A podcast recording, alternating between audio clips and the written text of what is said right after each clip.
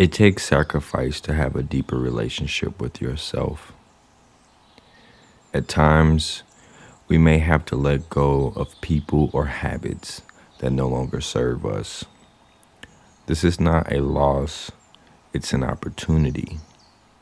Take a seat and have an interview with yourself today. A seat at the table with your soul. There is so much more to you than you even know but it takes a sacrifice to have a deeper relationship with yourself.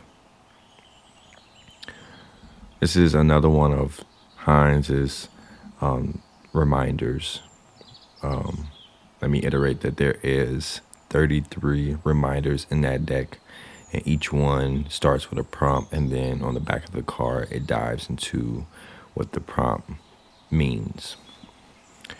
And Today we're talking about sacrifices and how, yes, it hurts to go through a sacrifice or even not even necessarily go through it, but to make that sacrifice, like cutting off a person that no longer, like the, the relationship no longer serves you. And when I say it no longer serves you, you you all may be at the point where things aren't clicking the way they were before and the moment that you started to go within yourself, you started to see that some of the habits, some of the conversations that you all had was not truly benefiting you. And this can go for like friends or family members or just anyone in general that maybe gossip too much and talk about talk down on other people and this may be something that you no longer want to do in your life and to have this person around and continue to do this kind of puts a rift in you all's relationship. And it may just be best that you all go your separate ways or even just create a little distance between one another. And like I said, this can be hard to do, especially if this is a relationship that has been going on for years. Um, but in these moments, we have to respect what we need and also respect what other people may need. If you're that individual that is constantly going to other people with negativity or gossiping or doing this and doing that, maybe you need to step away from that situation and have that interview with yourself, right? But these sacrifices hurt in the beginning, which is naturally the case when you start something new. Like, take for instance, going to the gym if you haven't been consistently going to the gym, the first couple of days, even week in the gym, is going to hurt really, really, really bad. Like your body is going to be sore. But this is a sacrifice that you're making for a greater result, a greater outcome. So you have to muscle through those moments in order to see the results. And through the experience, I, Heinz pretty much says to have grace in these moments, to be thankful for experiencing them because there's a ton of lessons. When you went to the gym and you start lifting up weights, you seeing that, okay, I'm not strong enough to pick up 100 pounds right now. So maybe I do 20. And then the next week you go, you do 30. So in that moment, you learned, okay, I do want to be able to lift 100 pounds, but I don't have to do it all in one session. I can build myself up to this. But this is a lesson that you have to learn in the moment. As, and there is different in each and each moment is different the things that you learn because all of our experiences are naturally going to be different in some shape or form.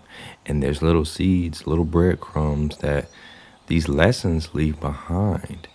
And you have to make sure that you are focused, that you are centered, that you don't have any distractions in your way to keep you away from the little Easter eggs, the little breadcrumbs that will help you along the way, right? So do not be afraid of making sacrifices, cutting off certain people, cutting off certain habits.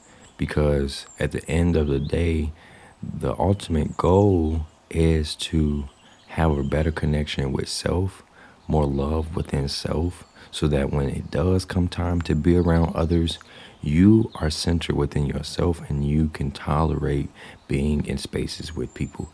You can tolerate pulling a person to the side and having a conversation with them, or maybe not. But if this is someone that you want to continue growing with, you learn to set boundaries. You you have a person that gossips a lot, right? And instead of just removing yourself from the situation because that's something that you may not want to do, you simply pull them to the side and like, hey, like I totally respect that you like to vent and like get how that person may have made you feel, but the whole gossiping or if you're talking down to that person, I don't quite enjoy because I'm I don't know that person, you know, and if this is someone new, I don't really know you. So it's like, I don't want our relationship to be based off something that is demeaning, right? And I know for my women out there, I know we like to gossip and we like to talk, and you have to find a balance within that because in some ways it is healing to like just express how you feel, especially if it's to someone that wants to hear it or is also was also a part of that situation. It's something like time for you all to kind of heal from it, understand deeper. So there needs to be a balance though, and uh, be more aware on what you're talking about instead of just like going about it in this mindless effort. So I know I ramble. I ramble all the time when I get into these topics, but truly, I want you to embrace the sacrifices that you may be making this year and the years after. You know, it's going to be okay.